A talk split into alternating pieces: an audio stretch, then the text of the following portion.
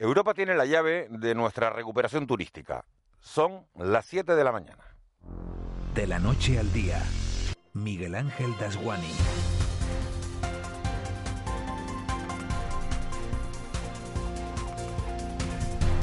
¿Qué tal? Muy buenos días. Este martes amanecemos en Canarias satisfechos por las lluvias que han caído en las últimas horas, agua que viene como un regalo de reyes por anticipado para nuestras medianías, y nos despertamos también soñando con que Europa nos va a dar el visto bueno esta semana para que los test de antígenos sean igual de válidos que los PCR para poder entrar en este archipiélago. Y decimos esta semana porque es justo esta semana cuando 56 millones de británicos, nuestro principal mercado emisor de turistas, salen de su largo confinamiento y seguro que a muchos de ellos les apetece pasar la Navidad bajo nuestro tibio sol de invierno.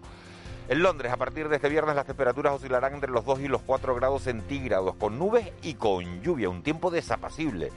En Maspaloma, sin embargo, hará 22 y con sol. En Adeje, 21.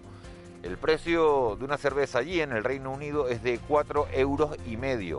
Aquí, en Canarias, de 2, justo la mitad. Los billetes de avión están tirados y encima los hoteles también. Los PCR son, por tanto, nuestro particular muro de las lamentaciones. La ministra de Turismo, Reyes Maroto, que hoy clausura en La Palma el Encuentro Internacional de Turismo, en el que han participado 80 países por Internet, dice que la pelota de los test está en el tejado de Europa y espera que la respuesta sea positiva. Pero entre esperar y conseguir hay una gran diferencia. Por ejemplo, muchos puestos de trabajo que siguen en el alero. Empleos que mientras dure la pandemia, lo dijo ayer Pepe Álvarez, el secretario general de UGT en estos micrófonos, serán sufragados a base de ERTE. Mientras todos esperamos el ok de Bruselas, el gobierno de España sigue recabando apoyos para aprobar su primer presupuesto. Y ya va por 186 votos. Fíjense, más cómodo incluso que la investidura. Y eso es noticia. A pesar de la incomodidad que genera entre algunos varones del PSOE haber incluido a Bildu en las cuentas. Pero tanto ha cambiado el mundo que hasta un ministro de Justicia, todo un señor magistrado, es capaz de decir en una conferencia de Europa Press que este gobierno no es como Pimpinela. Y la cita es literal, que en este gobierno, dijo, nadie habla de olvidos ni de darse la vuelta. Y uno, que le pone imágenes en su cabeza a todo lo que oye, se imagina entonces a Pedro Sánchez y a Pablo Iglesias Melena al viento en plena disputa conyugal. Y uno, que ha sido también asesor de prensa, piensa en quién le escribe los discursos a Juan Carlos Campo, al que solo le faltó tararear el estribillo. Quien sí estaba enfadado de verdad era el delegado del gobierno en Canarias, Anselmo Pestana, que llamó despreciables a todos aquellos que quieren a los menores migrantes no acompañados fuera de los hoteles. Lo que no sabemos si el recado es solo para empresarios y alcaldes o si Pestana incluye también a los presidentes de cabildos, porque entonces tiene un problema con Blas Acosta. El majorero está tardando en contestarle. Y mientras transcurra así este inicio de semana, uno se dedica a contar los días que faltan hasta el 21 de diciembre. Voy tachando, como los presos, vamos tachando días en el calendario, porque ayer supimos que la vacuna de Moderna sale ese día, el 21, al mercado.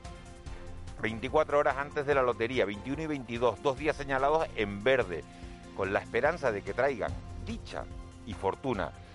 Sería sin duda el mejor regalo de esta Navidad tener ya aquí un remedio contra este mal que nos cambió la vida, que nos robó un rincón del alma.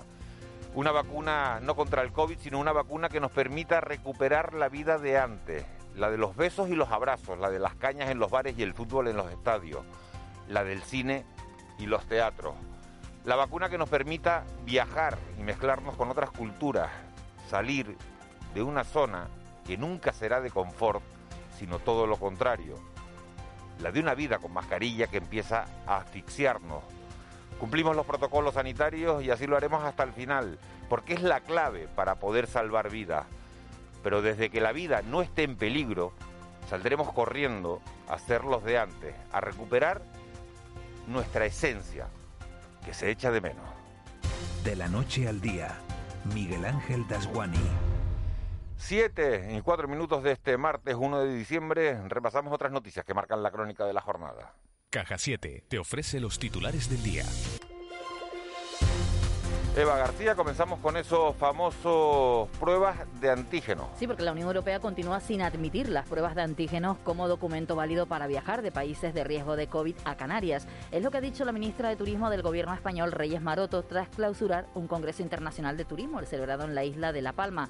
Maroto ha explicado que el Ejecutivo Estatal continúa trabajando para que Bruselas admita también las pruebas de antígenos y no solo las PCR trabajo que tenemos que hacer desde el Gobierno de España, el propio Gobierno de Canarias y otros gobiernos con los que estamos coordinando el que se utilicen otras pruebas diagnósticas de infección activa es eh, bueno pues tratar de tener los argumentos para incorporar estas pruebas en el portfolio que la ICDC recomienda. No tenemos todavía un horizonte, pero desde luego ha ido consiguiendo hitos de trabajo de coordinación que esperemos de sus frutos lo antes posible. Por su parte, el presidente del Gobierno canario, Ángel Víctor Torres, ha subrayado en el mismo acto que espera, sin embargo, que esta semana la Unión Europea admita los antígenos como prueba para viajar a las islas. El presidente de Azotel por su parte, Jorge Marichal, opina que no admitir los antígenos supone un grave revés al turismo de las islas y pide más determinación a la ministra de Turismo.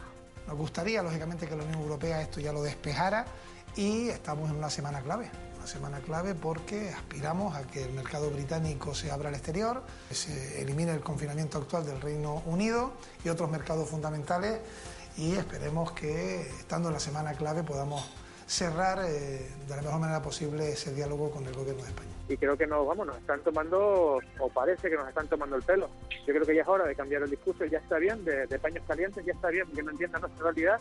Y lo que le pediría al presidente del gobierno de Canarias, al cual apoyamos en su solicitud, y sobre todo al ministro de Sanidad, que es donde creo que están los problemas, porque la ministra de Turismo no nos está ayudando en nada.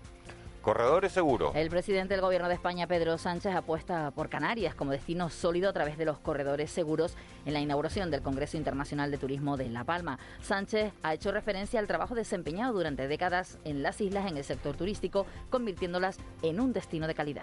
Archipiélago Canario han desarrollado durante décadas un sector turístico de una enorme calidad, de un enorme atractivo. Es el momento de encontrar en esta tierra un espacio de seguridad, de descanso, gracias a los corredores eh, turísticos Inmigración. La comisaria europea de Asuntos de Interior, Ilva Johansson, viaja hoy a Marruecos en plena crisis migratoria para reunirse con los ministros marroquíes de Interior y de Exteriores. En Rabat, la comisaria europea discutirá con los responsables de la cuestión de repatriaciones y las medidas de consolidación del control fronterizo en las costas marroquíes. Aquí en Canarias, tras el desmantelamiento del muelle de Arguineguín, el delegado del gobierno, Anselmo Pestana, ha reconocido que ha sido un año muy difícil. Pestana ha afirmado que algunas autoridades locales se avergonzarán del papel que han desempeñado. A mí me parece humanamente despreciable el que eh, se le pida que se desaloje un hotel donde hay menores no acompañados. En la medida que no haya otros recursos, es mejor tenerlos bien atendidos que no dejarlos en la calle o dejarlos en otros espacios en condiciones mucho peores. También la ministra de Turismo del Gobierno español, Reyes Maroto, a su paso por La Palma, se ha mostrado satisfecha por el cierre del muelle de Arguineguín, aunque ha dicho que hay que seguir trabajando en incrementar las capacidades asistenciales tenemos que garantizar y hacer un esfuerzo para incrementar las capacidades asistenciales y alojativas en espacios distintos al alojativo y por lo tanto creo que vamos por el buen camino. Desalojo del muelle de Arguineguines es un buen paso. Como saben, desde el gobierno estamos eh, incrementando, intensificando la agenda internacional. También el propio presidente del gobierno firmando un no-paper con distintos países para activar el pacto por la política migratoria y creo que ese debe ser el camino, dar respuestas a un problema que no es un problema de Canarias, problema de el conjunto de la Unión Europea. COVID-19. La Consejería de Sanidad ha detectado 28 casos positivos de coronavirus en la residencia de mayores Hogar Santa Rita, en el puerto de La Cruz, en Tenerife. Cinco trabajadores y 23 usuarios. De estos, cinco han sido ingresados en el Hospital Universitario de Canarias debido a sus patologías previas. En total, las islas, ha registrado, las islas han registrado 85 nuevos contagios, 66 en Tenerife y un nuevo fallecido. La secretaria de Estado de Sanidad es Silvia Calzón. En cuanto al, trabajo con las Navidades, un trabajo que va a continuar esta semana, que será también abordado en, el interterritorial y, en el que pues, se busca dar a la población unas unas indicaciones ¿no? básicas y fundamentales sobre cómo abordar unas fiestas que siempre son entrañables, pero que necesariamente este año tendrán que tener un, un carácter distinto. Por esa imagen en la que siempre insistimos ¿no? de proteger a quienes más queremos y de proteger a los más vulnerables, que como bien sabemos en la mayoría de los hogares se corresponden con las personas de, de mayor edad. Recta final de los presupuestos generales del Estado. Para el año 2021, que se enfrenta a su fase decisiva en el Congreso con el debate y la votación de las enmiendas previstas en tres rondas hoy y mañana. El Gobierno cuenta con un respaldo que supera la mayoría absoluta de la Cámara. El jueves se procederá a las votaciones de las distintas secciones presupuestarias. La ministra de Economía es Nadia Calviño. Señalo la importancia y urgencia de llegar a un acuerdo para la puesta en marcha del plan de recuperación europeo, eh, sin perjuicio de que nosotros, por supuesto, hayamos eh, previsto la puesta en marcha de las inversiones correspondientes a 2021 ya en los presupuestos generales del Estado, que espero sean aprobados en los próximos días y que nos permitan, por tanto, que desde el primero de enero de 2021 ya podamos empezar a eh, poner en marcha y a desplegar este plan de reformas e, e inversiones. ¿Quieres vivir la vida en plan fácil? Descubre un mundo de ventajas entrando en cajasiete.com barra en plan fácil y da el salto a Caja 7. Salta conmigo, digo salta, salta conmigo.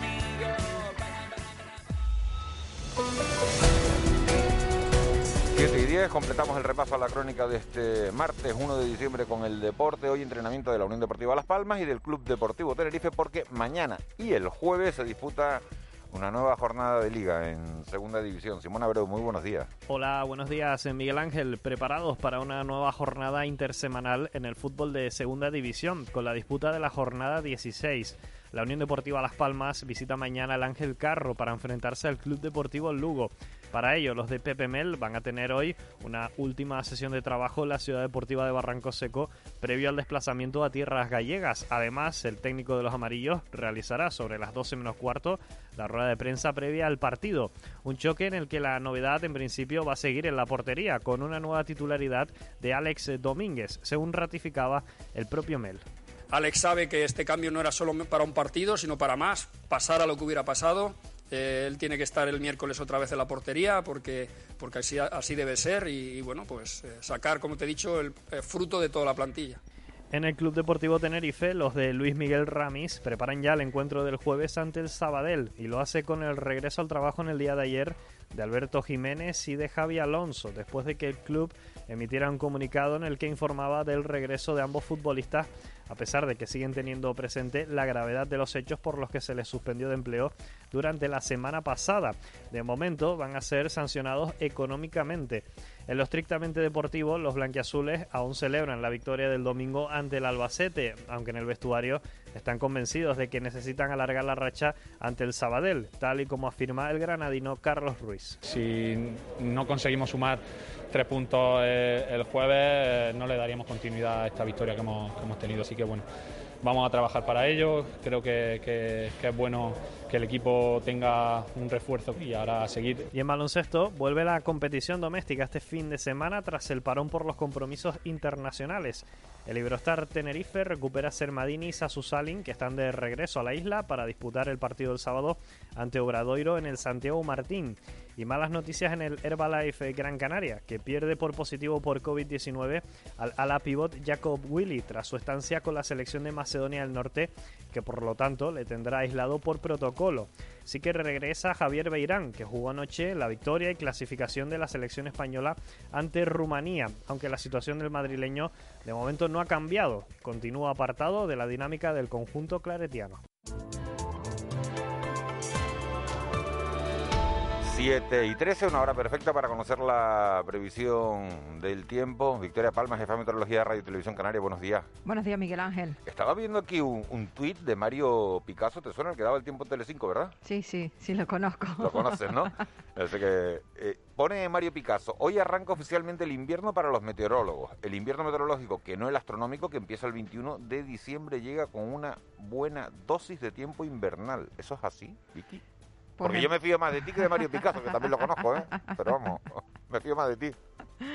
Pues sí, en principio ya hoy arranca la nueva estación, una estación que veremos a ver qué tal se comporta en las islas, porque lo que nos pasa siempre en cuanto a las temperaturas, no hay ningún tipo de tendencia para el archipiélago y en cuanto a las precipitaciones, tampoco. Sí que es cierto que en la península pues sí se espera pues un, un invierno pues con un poco de todo. Hay zonas donde será incluso algo más cálido y otras en las que no, pero este fin de semana sí empieza con, con un tiempo pues propio de la época. Nosotros no nos podemos quejar porque fresquito tenemos, ha estado lloviendo, sigue lloviendo en la jornada de hoy. Eh, esta vez eh, concentradas las precipitaciones en el sur y en el oeste, en La Palma, en Tenerife y en Gran Canaria durante la madrugada. También ha habido algunos chubascos en el Hierro y el Lago y se pueden repetir a lo largo de las próximas horas. Hoy vamos a tener un día como el de ayer en el que se verá el sol. Habrá zonas donde pensaremos que qué están diciendo los del tiempo como que va a llover porque el día va a ser pues el soleado la mayor parte de la jornada y todos los chubascos irán apareciendo en las vertientes sur y oeste de las islas. Se pueden repetir algunos chubascos también localmente fuertes. Ocurría ayer, puede ocurrir en la jornada de hoy. Las temperaturas en general van a ser agradables. Tenemos vientos del suroeste y eso hace que al menos a mediodía los termómetros en buena parte de la costa se muevan entre los 22 y los 24 grados. El viento puede soplar con algunas rachas fuertes en las zonas de cumbre y eh, mejora un poco el estado del mar, pero eso no significa que no vayamos a encontrar mal estado del mar en todas las costas del norte y del oeste de las islas, con olas que van a superar los 3 metros de altura. Vamos a ver qué tal se presenta el invierno, porque al otoño le costó llegar a las islas, pero al menos los últimos días se ha portado bien. Bueno, pues vamos a estar pendientes, hablaremos en una hora aproximadamente de nuevo, Vicky, pero ese mensaje de no acercarse mucho a la costa porque el mar sigue estando embravecido. Sí, han desaparecido los avisos, pero seguimos teniendo mal estado del mar y eso hay que tenerlo en cuenta. Ya el oleaje se puede considerar normal para esta época del año, con el mar malo, pero sí que es cierto que hay que extremar la precaución porque seguimos teniendo pues oleaje bastante importante. O sea que nada de alertas, levantadas todas las alertas, ¿no? La alerta eh, me imagino que se levantará a lo largo de la mañana, en principio sí, pero hay que seguir extremando la precaución, que a veces pensamos que no hay avisos, no hay alertas, entonces no pasa nada, pero sí que pasa. Sí pasa, sí pasa. Gracias, Vicky. Nos hablamos en una horita. Hasta luego, buenos días. Hasta ahora, buenos días. Y de la previsión meteorológica nos vamos a, ver qué ha ocurrido en las últimas horas. Nos vamos hasta el 112. Laura Otero, muy buenos días. Hola, buenos días. ¿Cómo han transcurrido las últimas horas? Bueno, pues por el momento, durante la noche, un accidente de tráfico con tres vehículos implicados en la zona de Garachico, en Tenerife, que no se saldó sin heridos de gravedad y también los bomberos intervinieron en un incendio en un establecimiento comercial en la zona de Valle San Lorenzo, también en el sur de Tenerife. En este caso mm, tampoco fue necesario asistir a nadie. En Gran Canaria, la noche nos ha dejado la llegada de dos embarcaciones con migrantes a bordo, un total de 68. Una patera llegaba a la zona del Faro de Maspalomas por sus propios medios, con 33 varones adultos y un menor, y la otra era rescatada por Salvamento Marítimo y Guardia Civil a unas seis millas con otros 34 varones también adultos. ¿En buen estado también? Sí, efectivamente, todos se encontraban en buen estado, no ha sido necesario realizar traslados sanitarios. Laura Tero, 112, muchísimas gracias, buen día. Lo mismo, un saludo, buenos días. Buen día. De la noche al día, Canarias Radio. Gran Canaria continúa haciendo frente a la pandemia con el plan de inversiones para la reactivación económica. 160 medidas y más de 100 millones de euros destinados a generar empleo, atender a los más vulnerables y dinamizar la economía de la isla. Consulta las medidas en la web juntosaldremosdeesta.com. Cabildo de Gran Canaria. Nuestras manos son uno de los principales vehículos de transmisión de gérmenes y bacterias. Aloveria Pharma, de textura ligera y elaborada 100% en Canarias, es la solución hidroalcohólica que higieniza e hidrata tu piel. Aloveria Pharma. Cuida tu salud. Cuida Canarias. La Fundación Caja Canarias presenta la exposición Fotógrafos de la Naturaleza 2020, un recorrido por las instantáneas más espectaculares de este prestigioso certamen. Hasta el 9 de enero no te pierdas esta impactante muestra en el Espacio Cultural Caja Canarias de Santa Cruz de Tenerife. Más información en www.cajacanarias.com. ¿Sabías que la economía sumergida tiene un impacto negativo en la calidad de vida de todos los canarios? Lucha contra la ilegalidad a través del buzón de denuncias anónimas de SEOE Tenerife en seoe-mediotenerife.com. Evita el fraude, es cosa de todos y todas. Proyecto financiado por el Gobierno de Canarias. Queremos avanzar hacia una isla cohesionada que atienda a todas las personas. Destinamos 100 millones de euros para apoyar el desarrollo de los 21 municipios a través del Plan de Inversiones para la Reactivación Económica de Gran Canaria. Consulta las inversiones de tu localidad en el mapa interactivo. Juntos saldremos de esta.com. Cabildo de Gran Canaria. ¿Sabe usted cuáles son los tres motivos más importantes a la hora de comprar una leche? La calidad, la frescura y sobre todo que sea canaria compre leche Granja Flor, la leche que le ofrece Quesos Flor Valsequillo, por calidad y amor a nuestra tierra. Leche Granja Flor, calidad y sentimiento. De la noche al día, Canarias Radio. El contrapunto. Ángeles Arencibia y Juan Manuel Betencourt.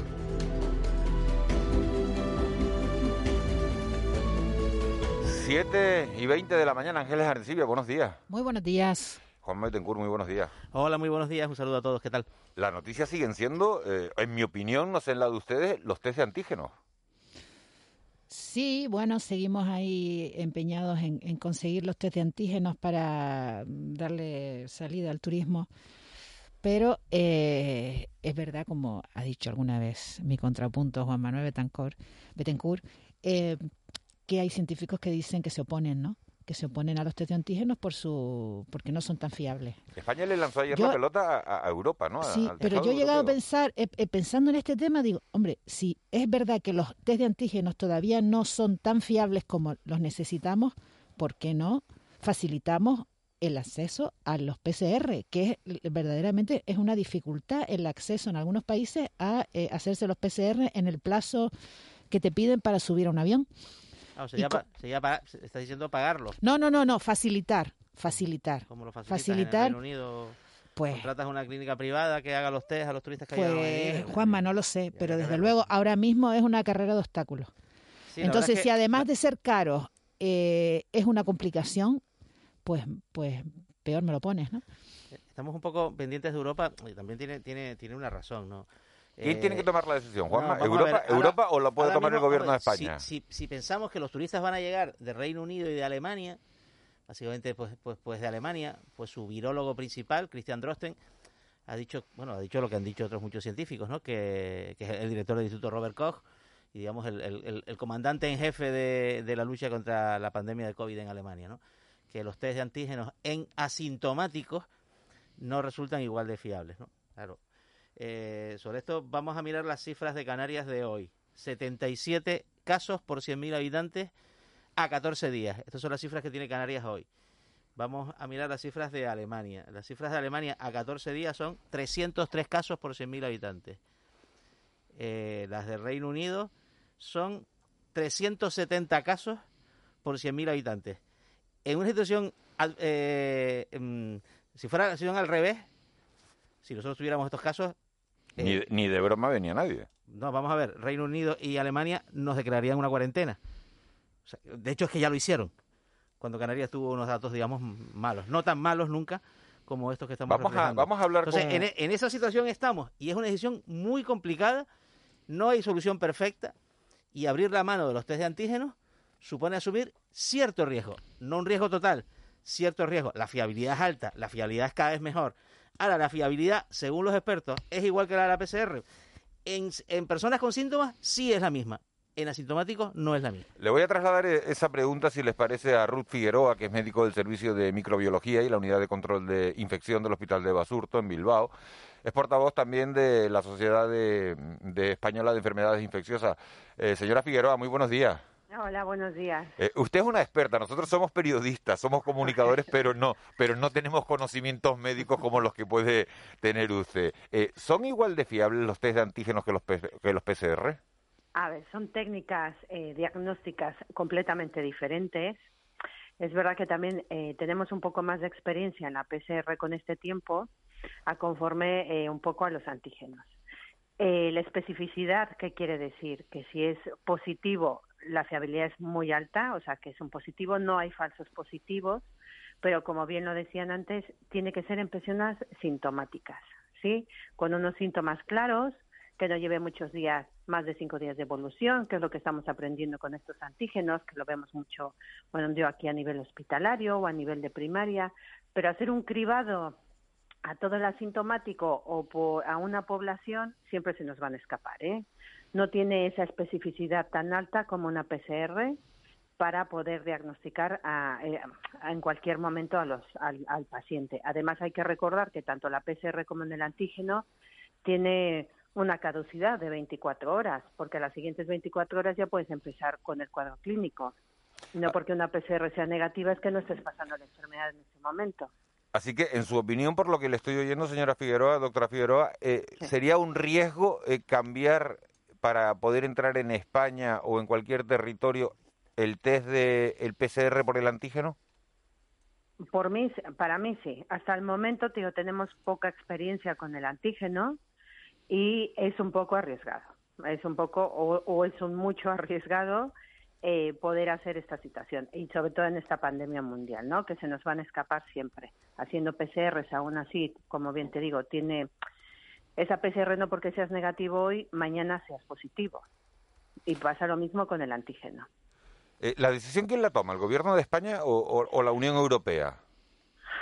Bueno, es un poco una decisión general. ¿eh? No, yo sé que es una situación un poco complicado eh, porque tampoco hay capacidad para hacer tantas PCRs.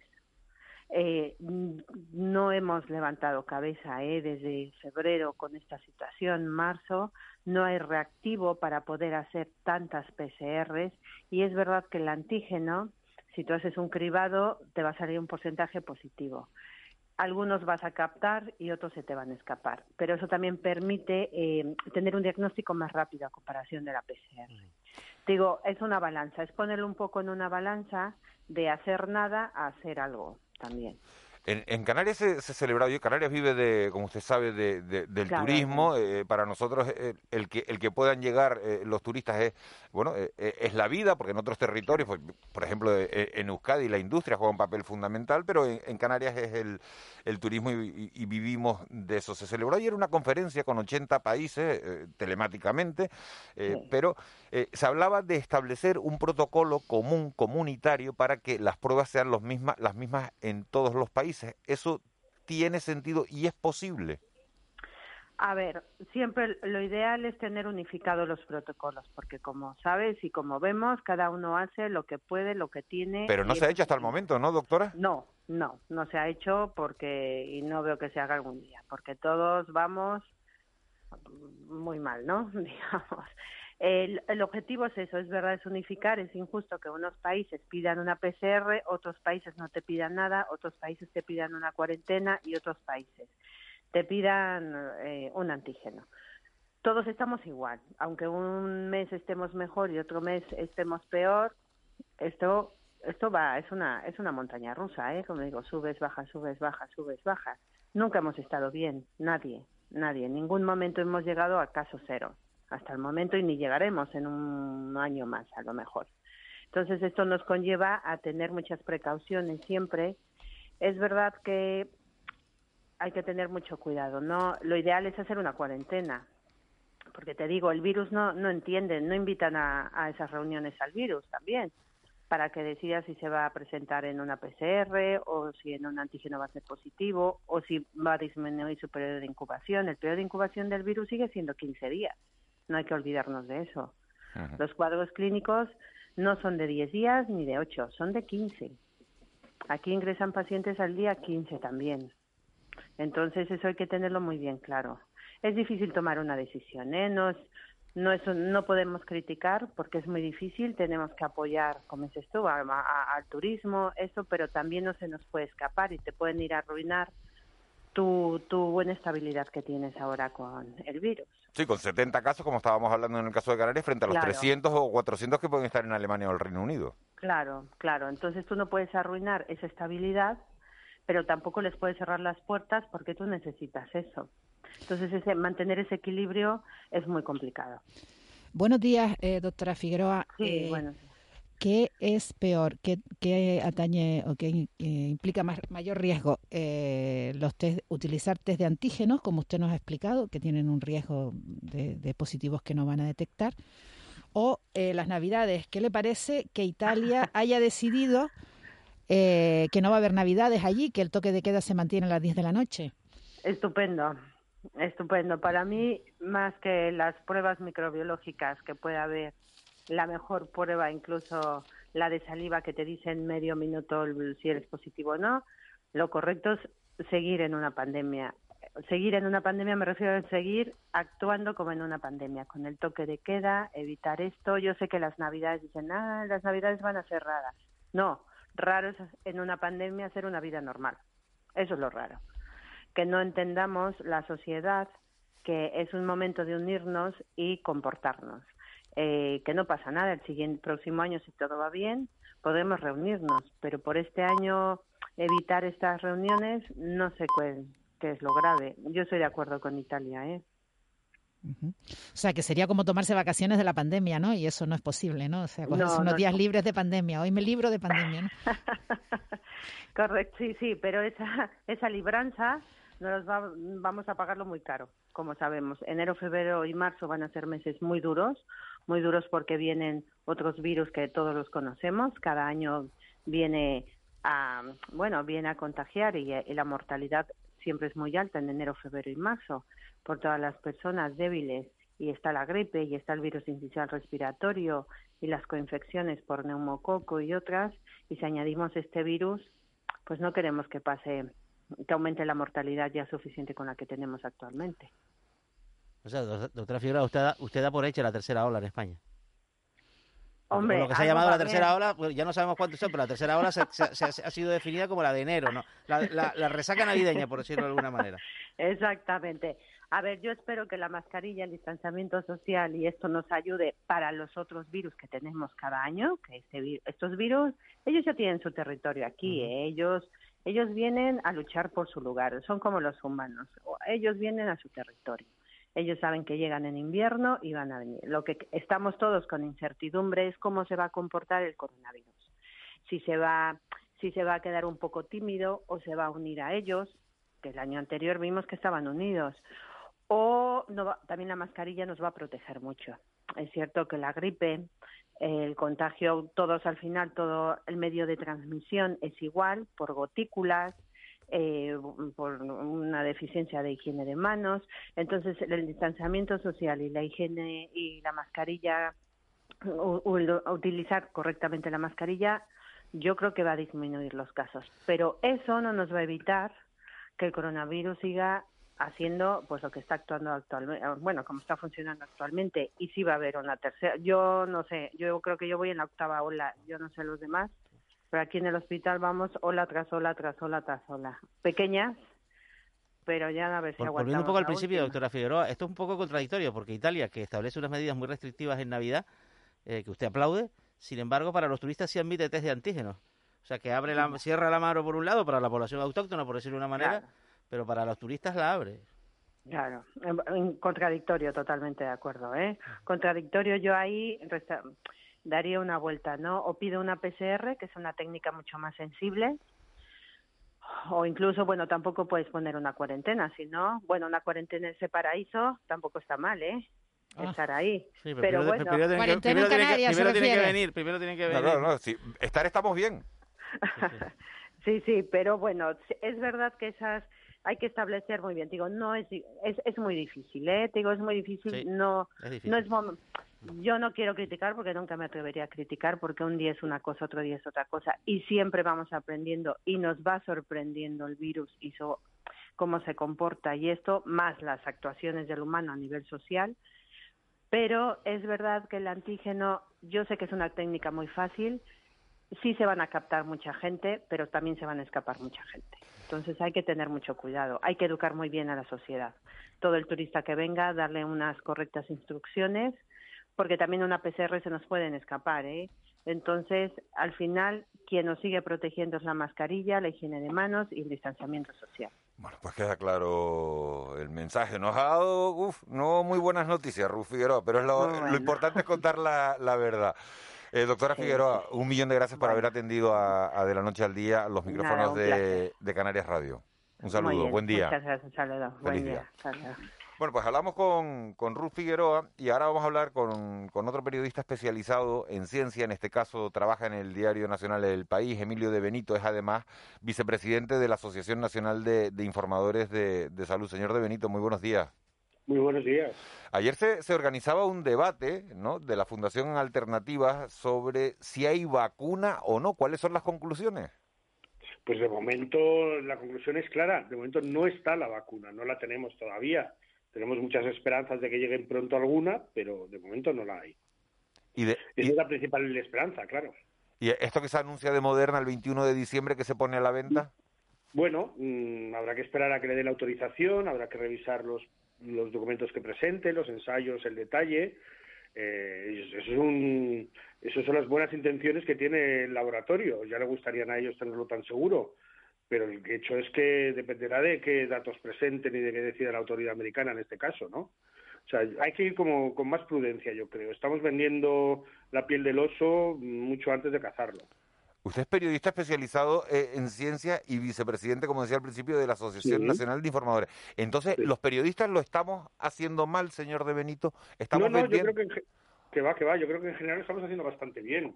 Eh, estamos en un momento muy complicado, como decía la doctora a la que habéis entrevistado antes, estamos aprendiendo todos los días y esa, como tú sabes, es el peor escenario para un periodista, que es cuando las fuentes no se ponen de acuerdo.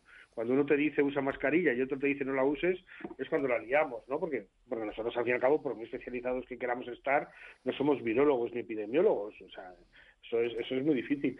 Y en general yo creo que lo estamos haciendo bastante bien. Sobre los medios vamos a llamarle tradicionales, pues vosotros, nosotros, en general, los grandes periódicos, las grandes televisiones, estamos dando mensajes siempre como de prudencia, intentando ser coherentes con lo que se sabe con la ciencia en ese momento. Pero bueno, mm, lo que pasa es que damos un mensaje que a la gente no le gusta oír y eso tampoco es tan fácil, ¿no? No, y por lo que por lo que decía usted que al final ha- han salido muchos mensajes contradictorios por parte de la, de la comunidad de la comunidad científica, ¿no? Eh, de las vacunas, de lo que se hablaba ayer en el debate, de las vacunas que hay en el en el mercado, de las que se han anunciado, de la de Pfizer, de la de Moderna, de la de, de la de Oxford, eh, ¿se llegó a alguna conclusión de cuál puede ser la más fiable? No, no, en el fondo, en el fondo da igual. Y yo creo una de las cosas que sí que debatimos ayer es que estamos liando mucho a la gente con todo este follón de si el 94, el 95%, el 100%. Si nos da igual, si nos vamos a poner la que nos digan. Tú, no vas a llegar al, al centro de salud y te van a decir, ¿y usted cuál quiere tomar? Y entonces tú dices, no, yo es que prefiero una que sea basada en adenovirus. O no, por favor, no, no, la mía ARN mensajero que son más modernas. Eso, eso no va a ser así. Y lo único que tenemos que ir es con la tranquilidad de que la que esté aprobada va a ser buena para nosotros. Y ya está. Y lo otro mm, da un poco igual. Pues empezaremos por la primera que haya para la gente para la que esa esté indicada. Dentro de seis meses, ocho meses, cuando haya alternativas, pues a lo mejor se establece algún tipo de perfil. Pues esta es mejor para gente mayor, esta es mejor para gente con comorbilidades. Pero el resto, da igual. Tú no sabes, yo me he puesto la vacuna de la gripe y muchísimas millones de personas en España y nadie sabe cómo está hecha, nadie sabe si es de virus inactivado, si es de proteínas de virus, si es con vectores, ¿qué más da? Si en el fondo, mm, para eso están los científicos y las autoridades. Dejémosles a ellos que decidan eso y nosotros dediquémonos a lo que tenemos que hacer, que es a mantener las otras medidas, ¿no? En eso tenemos poca capacidad de decisión y no, yo no sé si merece la pena que nos comamos mucho la cabeza. Eh, buenos días, eh, señor De Benito. Eh, ¿Qué podemos hacer más los periodistas por lograr pues un mejor mm, comportamiento, un comportamiento más responsable por parte de la población, ¿no? Porque estamos, nos están diciendo constantemente usa la mascarilla, distanciamiento, X, las medidas que debemos adoptar. Y sin embargo se producen situaciones como bueno, las aglomeraciones que hemos visto en, en varias ciudades estos días de, de, de- de compra. bueno. En fin, que sigue y, y- y- y varios, Claro. y varios virólogos están ya viendo que las navidades pues van a ser muy complicadas. ¿Qué más podríamos hacer? No, no, nosotros, a, ver, nosotros tenemos que contarle a la gente que haciéndolo mal va a haber consecuencias. Pero a partir de ahí, tú no puedes, no, no te puedes echar el mundo a tus espaldas ni pretender salvarlo, ¿no? Los periodistas informamos, básicamente. Mire usted, ¿qué, mm, ¿qué pasó eh, este año? Pues llegó el puente del 12 de octubre y a finales de octubre las comunidades pegaron un subidón en casos espectacular. Ayer hablaba con la responsable del sistema sanitario de Asturias, que es una comunidad que la primera ola la pasó estupendamente, casi también como ustedes ahí en Canarias, y, resulta que este, este año este mes llevan un desastre. Este, este mes han tenido, eh, son de las comunidades que más muertes ha tenido, ¿no? Y ellos lo achacan a eso. Pues eso es lo que tenemos que hacer nosotros, es contárselo a la gente. A partir de ahí, luego, como cada uno se comporte, solo nos faltaba ser responsables de lo que hagan las personas. No, responsables no, pero mejorar, eh, no sé, la comunicación. A lo mejor no los periodistas, no, no, los periodistas, sino a lo mejor las instituciones, ¿no? Mejorar la... Ah, bueno, las instituciones es otra cosa. Ya las instituciones tienen que hacer campañas, tienen que asegurarse de poner medidas. Yo vivo en el centro de Madrid, yo vivo al lado de la calle Preciados y ya tres minutos de la Puerta del Sol, ¿no? Y lo que ha pasado este fin de semana era tremendo ¿Qué, hizo la, hicieron las autoridades? Pues pusieron vallas, hicieron calles de un sentido y calles de otro. Tú para bajar a sol bajabas por una calle, para salir de sol salías por otra, para que la gente no se cruzara, que es más peligroso que caminar uno detrás de otro. Eh, no dejaban entrar. En el rastro de Madrid, que sabéis que es un mercadillo que sale los domingos, que es muy popular, han, han, puesto vallas, han limitado los aforos. Eso es lo que tiene que hacer la Administración.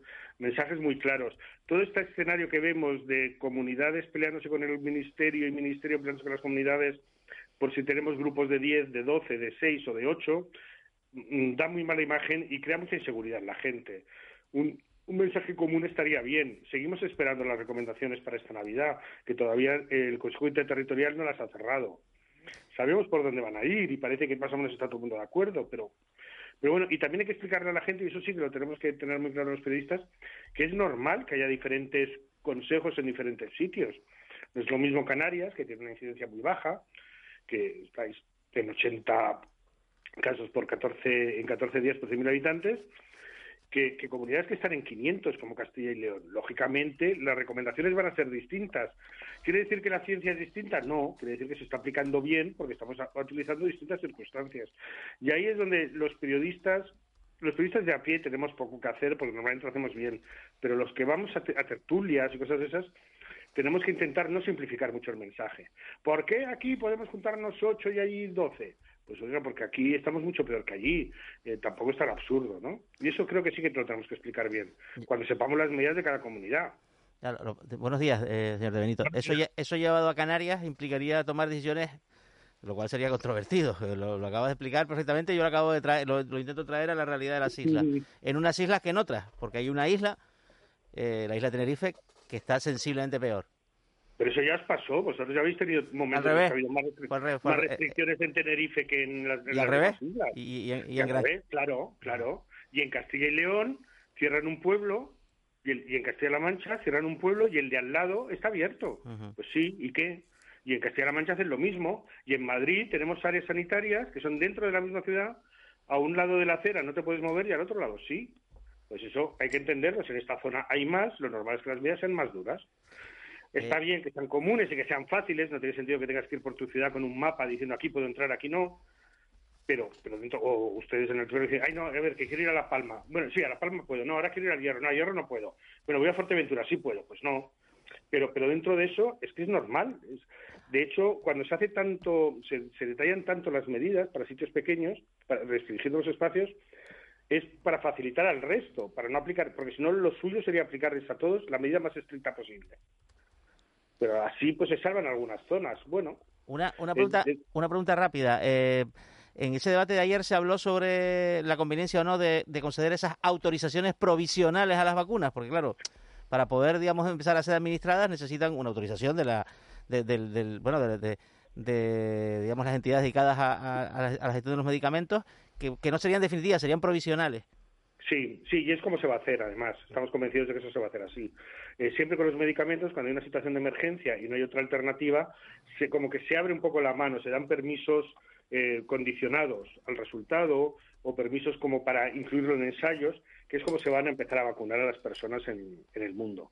Probablemente con ese tipo de estudios, de permisos que no serán el definitivo y eso se va a hacer en todas partes. Pero eso se hace con muchos medicamentos, con los del cáncer se hace muchísimo. Con vacunas, no, con vacunas no tanto. No, porque no solemos tener vacunas nuevas cada año. No se había hecho, pero bueno, si los ensayos están bien hechos, la fase 3 va bien, muchas veces lo que se hace es que se hace una especie de fase 3-4 ya en la práctica, y es lo que nos van a hacer. Bueno, pues tampoco es un tampoco es un drama, quiero decir, hasta ahora los eventos adversos que se han visto en las vacunas son prácticamente ninguno pues pues si te lo dan antes y es a cambio de evitar que tengas una doble neumonía y tengas que acabar intubado, eh, bien está, ¿no? Emilio de Benito, eh, periodista especializado de ciencia en el país, muchísimas gracias por haber estado con nosotros en Canarias Radio en De la Noche al Día. Muchísimas gracias a ustedes. Un, un placer. Un saludo. Un saludo. 7 y 44 y nos vamos con otro asunto que está marcando la actualidad de este día. Ayer oíamos en el Parlamento, y yo pocas veces recuerdo que alguien haya hablado con, con tanta claridad en el, en el Parlamento de, de Canarias, en, en, comparecencia, en comisión parlamentaria a petición del Grupo Socialista, María Elena Felipe, que es directora de, de Acufade, aseguró que la pandemia ha puesto más en evidencia el estado del bienestar y comentó que nadie se sonroja, que nadie pide disculpas por las muertes en las residencias, por el silencio y por el cierre de, de los centros de día. Señora de Felipe, muy buenos días. Hola, muy buenos días. Eh, ¿Qué fue lo que denunció usted exactamente ayer en el Parlamento? Porque fueron declaraciones duras, ¿eh? Bueno, pues eh, creo que sencillamente lo que viene a denunciar es el hartazgo el hartazgo de toda una población, de todo un sector poblacional, por los déficits que venimos sufriendo históricamente en el caso de nuestro caso, en el caso de nuestra tierra de Canarias, pues prácticamente desde el año en que, en que se promulga la ley de dependencia. Han pasado 14 años y Canarias está bien estando a la cola desde el, desde el primer momento. Desde el primer momento hay una vulneración eh, de derecho flagrante en, en, la población dependiente de, nuestra tierra. Un hecho histórico que la pandemia lo que ha venido es, pues eso, a dar una vuelta de rosca a una rosca ya muy, ya muy pasada. Y un hecho que además, mmm, digamos que las familias soportan esta, esta vienen, venimos soportando esta situación durante muchísimos años eh, la ley de dependencia pone, eh, despliega un montón de expectativas que se, que se convierten todas ellas, se convierten en frustración. Eh, la pandemia agrava toda la situación y mm, bueno, eh, de alguna manera esperamos eh, que se pongan, que se, se, se eh, que se inicie una senda de mejora y con los actuales presupuestos tanto del Estado como de la Comunidad Autónoma de Canarias donde ciertamente se habla de, de presupuestos sociales, eh, luego no hay una apuesta, luego se constata que no hay una apuesta real para, para poder eh, paliar esta situación eh, insisto, denigrante, de desamparo que están viviendo las personas y familias que viven eh, con una situación de, de dependencia. ACUFADE es la Asociación de Cuidadoras Familiares y Amigos de, Personas con Dependencia, Alzheimer y otras mm, demencias. Eh, hay un dato, eh, señora Felipe, que a mí me pareció escalofriante de, lo, de los que dio ayer, ¿no? Y decía que, que del total de personas que precisan ayuda solo la reciben el 0,7%. Eh, me estaba refiriendo a los servicios de promoción de la autonomía personal. Vamos a ver, mi comparecencia de ayer tuvo, digamos, eh, dos partes eh, un tanto diferenciadas. Una de ellas tenía que ver con, bueno, pues con la situación que estamos soportando las familias en cuanto a, la gestión de la dependencia en, en Canarias, agravada por la situación que estamos viviendo, y por otro lado por la situación de los servicios de promoción de la autonomía personal, que son, digamos, los servicios los grandes conocidos en nuestra tierra. Al margen de los servicios de prevención de la dependencia, que no hay nada, no hay servicios de promoción de la, de la, de la dependencia, en lo que se refiere a los servicios de, de promoción, eh, pues son, digamos, lo, los grandes desconocidos. Y digo los grandes desconocidos y a ese 7, ese 0,7% de población beneficiaria se refiere a toda la población en Canarias que está recibiendo prestaciones del sistema y que en este caso recibe servicios de promoción de la autonomía personal. Eh, ciertamente hay una diversa implantación en, en, en las distintas eh, comunidades autónomas, pero bueno, Canarias, pues como, como desgraciadamente nos vamos acostumbrando, es que además nos vamos acostumbrando a estar en la cola y ya no nos sonroja en vernos eh, continuamente una estadística tras otra, un año tras otro, a la cola con las peores cifras en, en situación de dependencia. Y bueno, eh, los servicios de promoción de la autonomía personal no son más que, más que un reflejo de ello. Y le doy un dato, la norma diferencia perfectamente de la implantación o de la, de, la aplicación de este servicio en centro o en domicilio, e igualmente diferencia una serie de programas de intervención. Estamos hablando de estimulación cognitiva, terapia ocupacional, habilitación psicosocial, estimulación temprana, esa gran, esa gran grandísima olvidada, eh, asesoramiento, formación en tecnologías de apoyo, fisioterapia. Eh, estamos hablando de un, servicio que se presta, debe, tiene que prestarse porque no es posible hacerlo de otra forma, con un equipo multidisciplinar de profesionales. Tenga usted cuenta que eh, en un servicio de promoción de la autonomía personal pueden acudir a un domicilio eh, hasta seis, ocho profesionales de categorías diferentes. En nuestro caso, ACUFADE, tenemos una media de cuatro profesionales eh, por domicilio. Y usted convendrá conmigo en que eh, no es lo mismo el coste de intervención en un centro que el coste de intervención en un domicilio o poner a su disposición en un, en un domicilio a una psicóloga o a un técnico en integración social. Cada, a cada categoría profesional pues le corresponde un salario.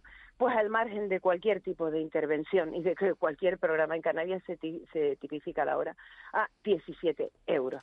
Eh, piensen ustedes eh, mm, si es posible si es posible sufragar con 17 euros un profesional en domicilio salario seguridad social eh, dietas de dietas de transporte eh, epi eh, en fin Buenos, días. Buenos días. Buenos días, señora Felipe.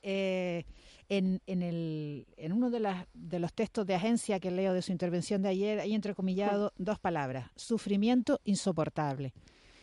Eh, ¿A cuántas personas afecta esta situación tan grave que usted, que usted está denunciando? ¿A cuántas personas, a cuántas familias? Eh, ¿De cuántas familias estamos hablando? Vamos a ver. Eh, ahora mismo las estadísticas que estamos manejando, no, no, digamos, no tenemos datos certeros eh, posteriores a la, a la pandemia. Seguimos manejando datos que tienen que ver con el cierre del, del sistema de atención a la dependencia en diciembre de 2019.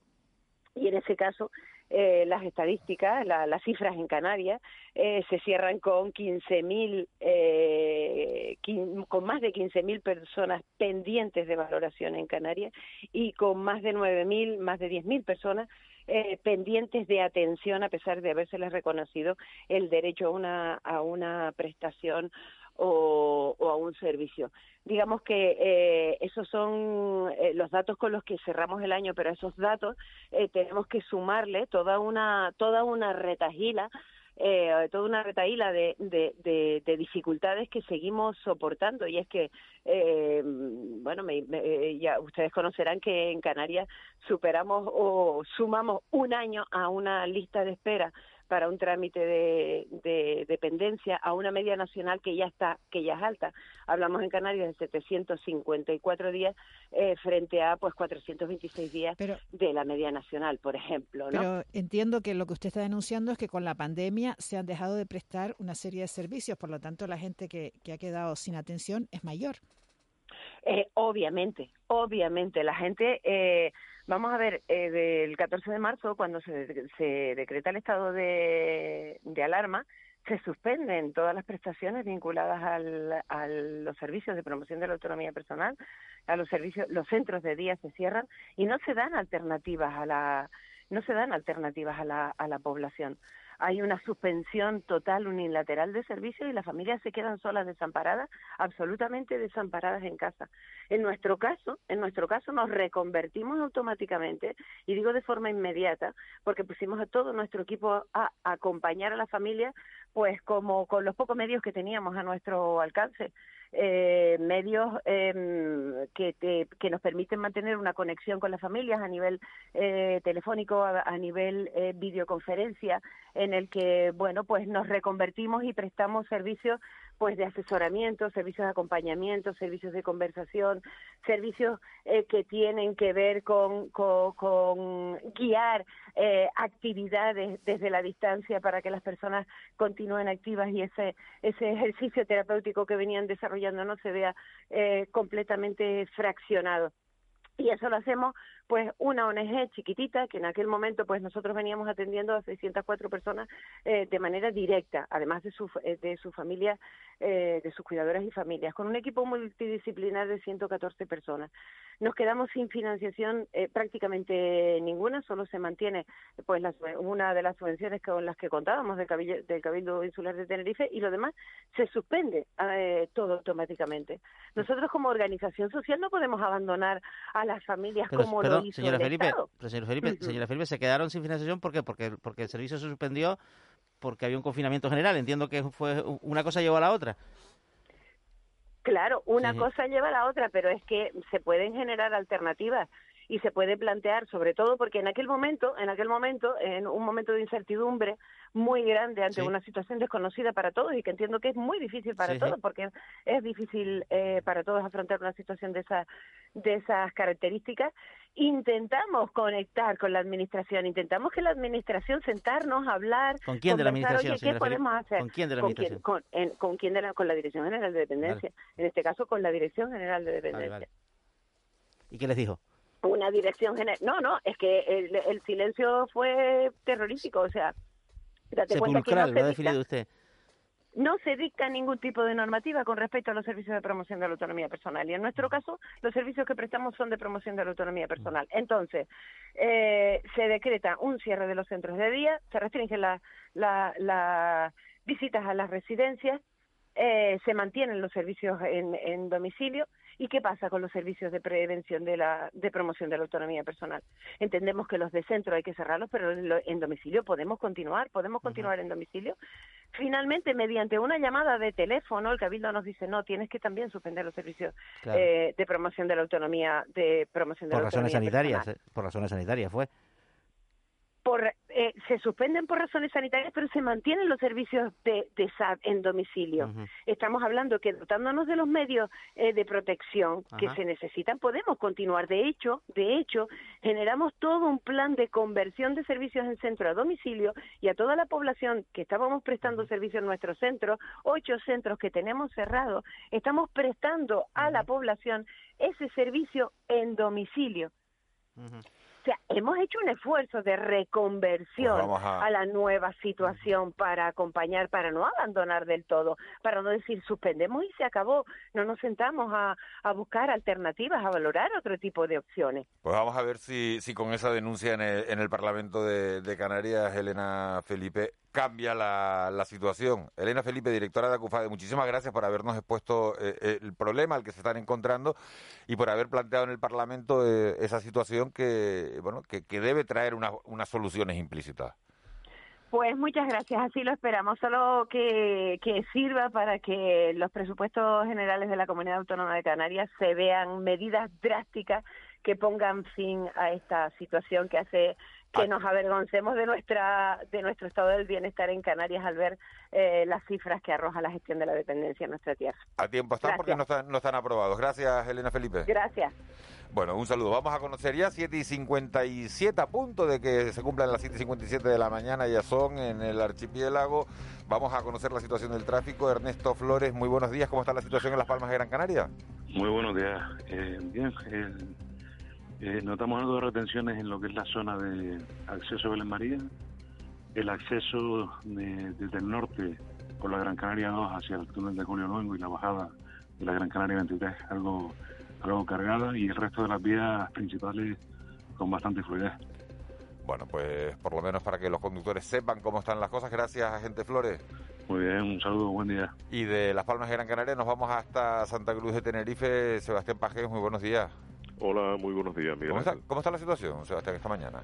Pues mira, paso a describírtela, que más o menos es similar, como comenta el compañero de Gran Canaria, de La Palma de Gran Canaria. las vías en, sí, en general, están todas eh, fluidas, pero te detallo, la que sí tiene algo de congestión, eh, o, bueno, en este caso son dos, es la vía de, penetración, el viaducto hacia piscina municipal y concretamente el carril que se dirige hacia Benito Pérez Armas y lo que es la avenida eh, Constitución presenta algo también de tráfico cargado que es la vía que se nutre de la TF1, la autopista del sur. El resto de las vías, lo que es la avenida de La Salle, con el puente Cacerán, son vías internas, estamos hablando, y Méndez Núñez presenta un, tráfico bastante fluido, así como la avenida en las Canarias, avenida en Sebastián, también el tráfico está bastante expedito, bastante libre. Sebastián Paje, muchísimas gracias por actualizarnos la información. Muy buenos días. Bueno, 7 y 58 de la mañana, así está la situación del tráfico en las dos capitales de provincia Canarias. Comenzábamos la mañana a las seis y media, hablando, haciendo ese repaso a la crónica del día en el que viene eh, cargado con ese debate sobre si test de antígeno sí o PCR sí, qué es lo que va a aprobar la Unión Europea, si nos va a autorizar los antígenos o no. Bueno, hemos hablado con algunos especialistas que nos han dado su opinión sobre, sobre estos test con la doctora eh, Ruth Figueroa, médico del Servicio de Microbiología y la Unidad de Control de Infección del Hospital de Basurto, eh, que dice que, bueno, que no tienen la misma fiabilidad y hemos hablado también con Emilio de Benito, periodista especializado de ciencia del periódico El País, vicepresidente de la Asociación Nacional de Informadores de Salud, que dice que la información que se está dando por parte de los medios de comunicación durante esta pandemia es buena. También hemos oído las denuncias de Elena Felipe, directora de ACUFADE, que hacía ayer en el, en el Parlamento por la poca atención a la dependencia. Están a punto de llegar las señales horarias de las 8, ya está Marlene Meneses preparada para darnos ese boletín informativo y a la vuelta de ese boletín nos sentaremos a desayunar con Josefa Mesa, que es secretaria de organización del PSOE de Tenerife y a su vez es alcaldesa del municipio tinerfeño de Guía de Isoro, un municipio turístico que tiene algunos de los complejos hoteleros más lujosos de toda Canarias. Hablamos, por ejemplo, de El Abama o del Meliá Palacio de Isoro. Vamos con las noticias y después nos metemos en tiempo de desayuno.